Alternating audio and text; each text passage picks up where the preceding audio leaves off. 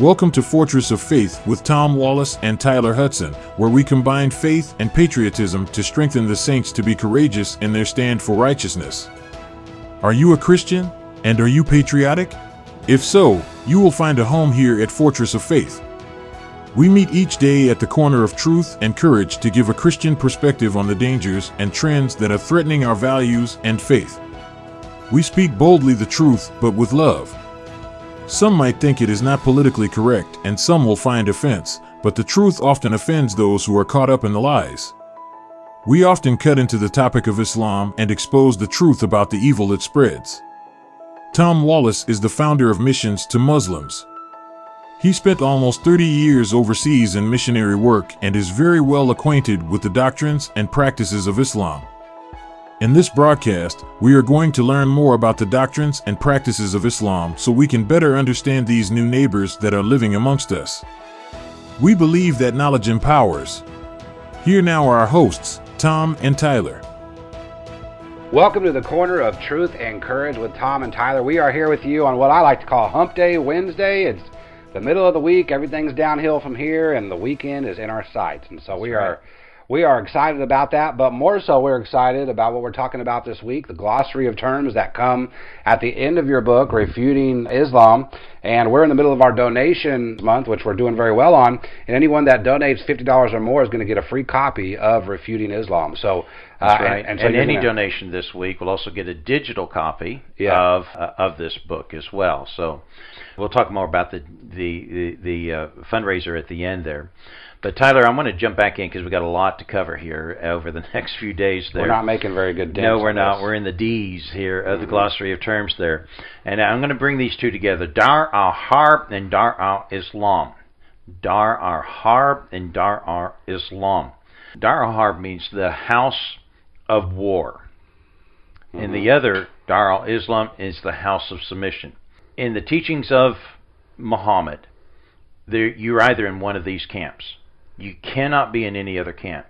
You're either submitted to Allah, that's what Muslim means. You are submitted to Allah. Mm-hmm. You're a Muslim. You are following, so you're in the house of submission. That's what Islam means, submission. Or you're in the house of war. Okay? Mm-hmm. There's no middle ground. So you're either friend or foe. They don't look at infidels any other way. Mm-hmm. Okay, they see us as the enemy, as the filth. The word they use for us, we'll talk about later, the the kufar, is is a very dirty word, but it kind of describes what they think about us. We are the filth, the evil, the excrement. Really is what it means. But mm-hmm. now in Christianity, we don't see things like that. We see the world in two two worlds. Yes, you're either part of the saved or you're part of the lost. Mm-hmm. Now we're not we, we don't try to condemn the lost. We're not told to go fight the lost. We're not told to go annihilate the lost. We're told to go and win the lost, mm-hmm. to convert them to become the saved, the believers, the converted, to become children of God. Not just the creation of God, but the children of God. Yeah. But in Islam, no. Dar al Harb or Dar al Islam. You're either friend, your house of Islam, submission or the house of war. We war with you. Mm-hmm. We've been talking all this week about the glossary of terms. It's at the back of my book there. And what we try to do on this program is help people have a better understanding about Islam. Are there some things that we should be fe- afraid of? Absolutely. Absolutely, yes. But but knowledge gives us power. Mm-hmm. Knowledge doesn't always remove fear, but it helps us control our fear mm-hmm. and to get a better understanding to know of, to know what buttons to push and which ones not to. Yeah, well, and I've not said this in a while, but let me make this clear. I don't have any problems with Muslims living in North America. Why? I now have an opportunity to witness to them. I never had that before. I couldn't get to the Middle East. I couldn't get over there into their countries and try to share with them the truth. But now they're coming here. But I don't want their Sharia. Their Sharia, you know, we ought to say Muslims, when you come here, fine you, you can even practice your religion, but don't bring your Sharia. Your Sharia is a government. Your Sharia is a is an evil system. We already have laws. We already have a government here. We also want to introduce you to true faith, to, to, to the true religion. But I don't have a problem with you practicing your faith, other than it will send you to hell. But I don't have a problem as a as a patriot because the religion minus the Sharia, if you can remove the Sharia out of Islam, these would be peaceful people there. But they keep holding on it. They want to bring that with them, and it will bring the war as well. And so that's the part that has to be removed. But as a Christian now, if I have this knowledge and I'm armed with that and have knowledge of that, then I know how I can deal with Islam's politically, but also spiritually there. Mm-hmm. And so it just empowers me to have this knowledge. And that's what we try to do, uh, help our, our listeners here on this program at Fortress of Faith. All right, Dawa. Dawa is basically just that's their evangelism. That's the Arabic word to evangelize so, or proselyte. So, so, how do they evangelize aside from sticking a gun in my face? I'm just curious. Well, okay, that's not quite how most Muslims. Uh, you know, I've been working with Muslims in the West for a long time, and I see them out there. They'll have signs out there. This black banner that they love putting out in in the marketplace. Jesus was a Muslim. Hmm. And that arrests us as Christians. What? What? No, he wasn't. But then that gets us into discussion with them. And then they start from that point showing us their teachings about Jesus. So they're not always terroristic in the way that they make people Muslims. Eight out of ten Muslims are not violent. They don't believe in terrorism. They might believe there's a time for it in the future of when they'll war, when there's a necessary war, but uh, and and they believe that there may be a time for that but they are they don't believe that's for them for now or whatever. So, so all, they, so all the terroristic things that are in the Quran, they believe are relevant, but not yet. For most, most the average Muslim would be non-violent, hmm. not believing in that stuff. They believe, yeah, or, or, or belong back in the seventh century, belonged with Muhammad, but it doesn't belong for us today. That's how most Muslims believe today, that are westernized, that have been indoctrinated into uh, what I call reformed theology. Islam has reformed theology too. Okay, it's different from our reformed theology of Christianity, but they have twisted the like Reformed theology is doing today, twisting it from what the Bible taught us. Okay. So, what, are there any other ways they evangelize other than kind of in the marketplace with a banner sort of thing? Is there any? Do they go door to door and stuff like that too? No, or? they don't go door to door, but they're getting into our schools. They're getting into our institutions, and they are educating. And because um, Christians are not very well educated in their own churches, and they're not studying the Word, uh, many are getting swept into this there. Uh, ten years ago, the British papers came out with a report over 100,000 white British people have converted to Islam. Mm-hmm. Most of them are women, too, no less. Isn't that interesting?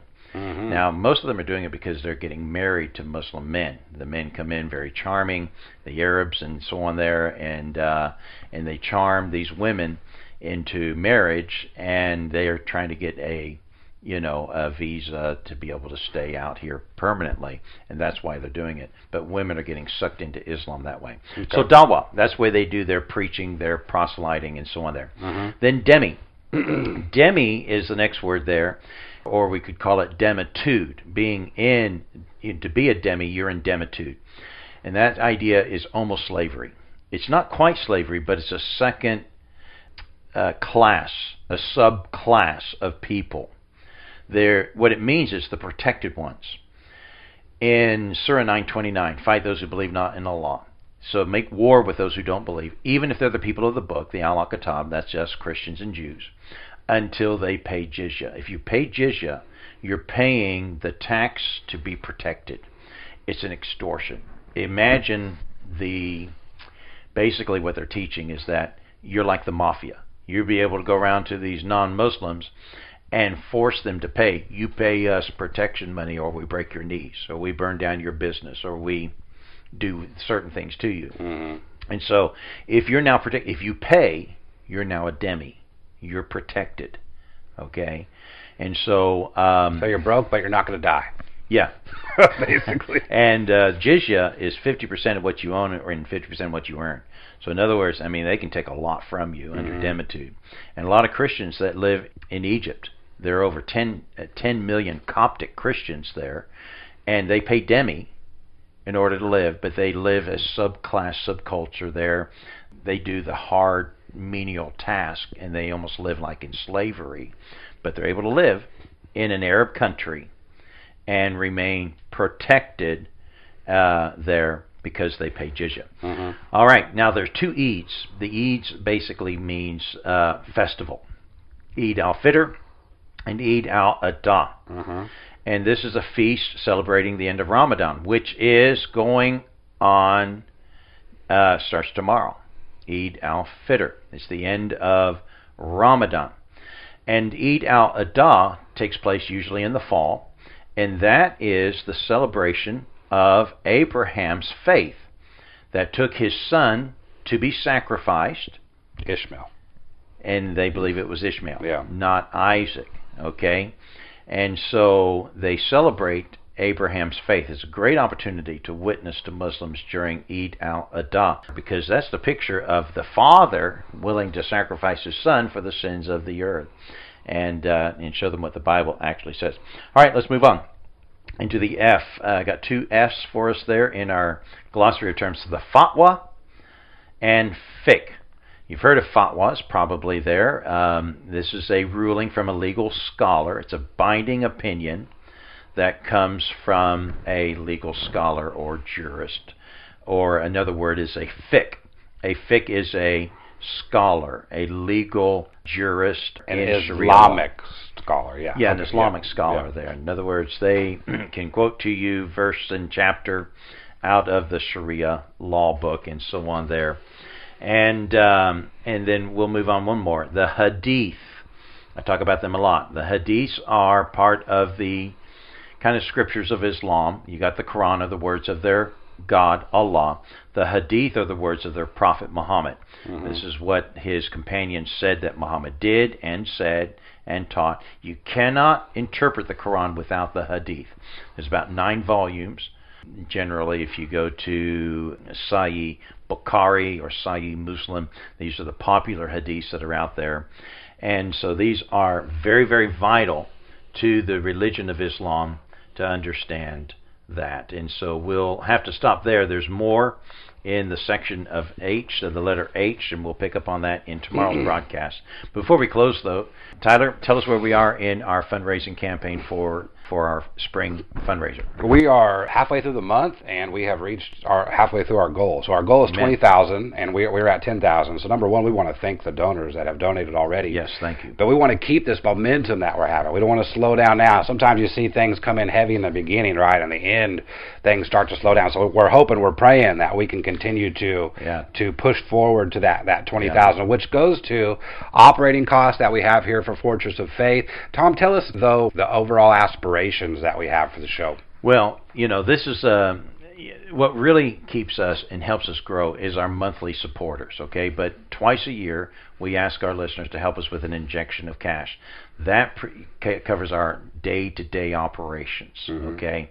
But then we've got airtime and all that kind of stuff there, and that's our, you know, our daily listeners help us with that, or you know, who, who support monthly there, and we want to grow that in too. But we need an injection of cash to be able to run the office and keep the supplies. Every business has expenses. Very, very good. So I'm going to run through them very quickly. Here's the three ways to donate. Number one, fortressoffaith.com. You can click donate there. Number two, you can call 1 800 616 0082. And then the third one is to send a check to P.O. Box 30485. That's Bellingham, Washington 98226. Thank you for being with us here at Fortress of Faith, and we will see you tomorrow at the corner of truth and courage.